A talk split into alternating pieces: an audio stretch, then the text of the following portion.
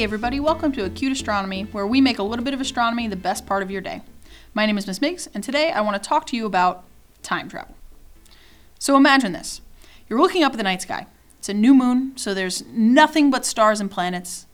You find Orion's belt, those 3 stars in a row, and you smile. Maybe it's because it's your favorite, or maybe because it's the first constellation you learned. You think to yourself, space is really, really cool, which it is. Well, what if I told you that you just went back in time 1,260 years? Okay, so maybe you didn't really go back in time. It's still the year 2023, and you're still standing here on Earth. There wasn't really any travel involved. Well, at least not by you.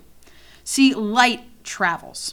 That travels so fast that if you wake up in the morning and turn on the light switch, it seems instant, but it's actually traveling around 300 billion meters. That's 3 followed by 12 zeros, or 300,000 kilometers in just 1 second. So light moves pretty fast.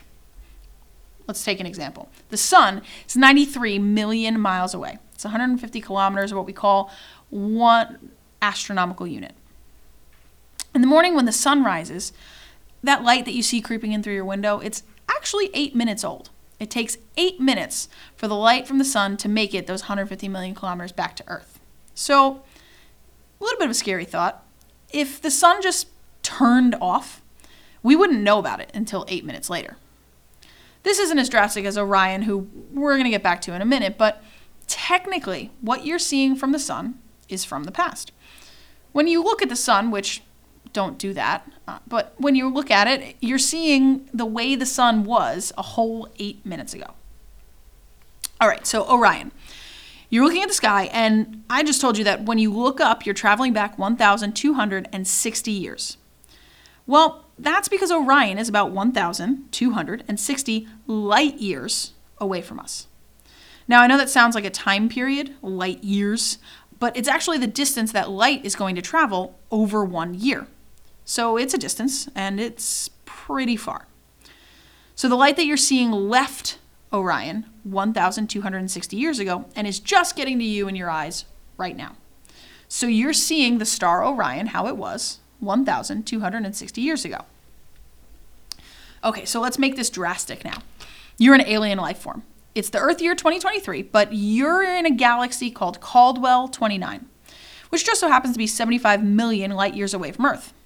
You take out a massive telescope, Galileo would be so proud, and you point it towards this green and blue planet. What are you going to see? Well, what was happening on Earth 75 million years ago?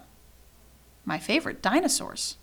You're going to see the Jurassic period on Earth because that's what was here 75 million years ago. You are seeing into the past from your far-off galaxy what once was, because light travels at a finite speed.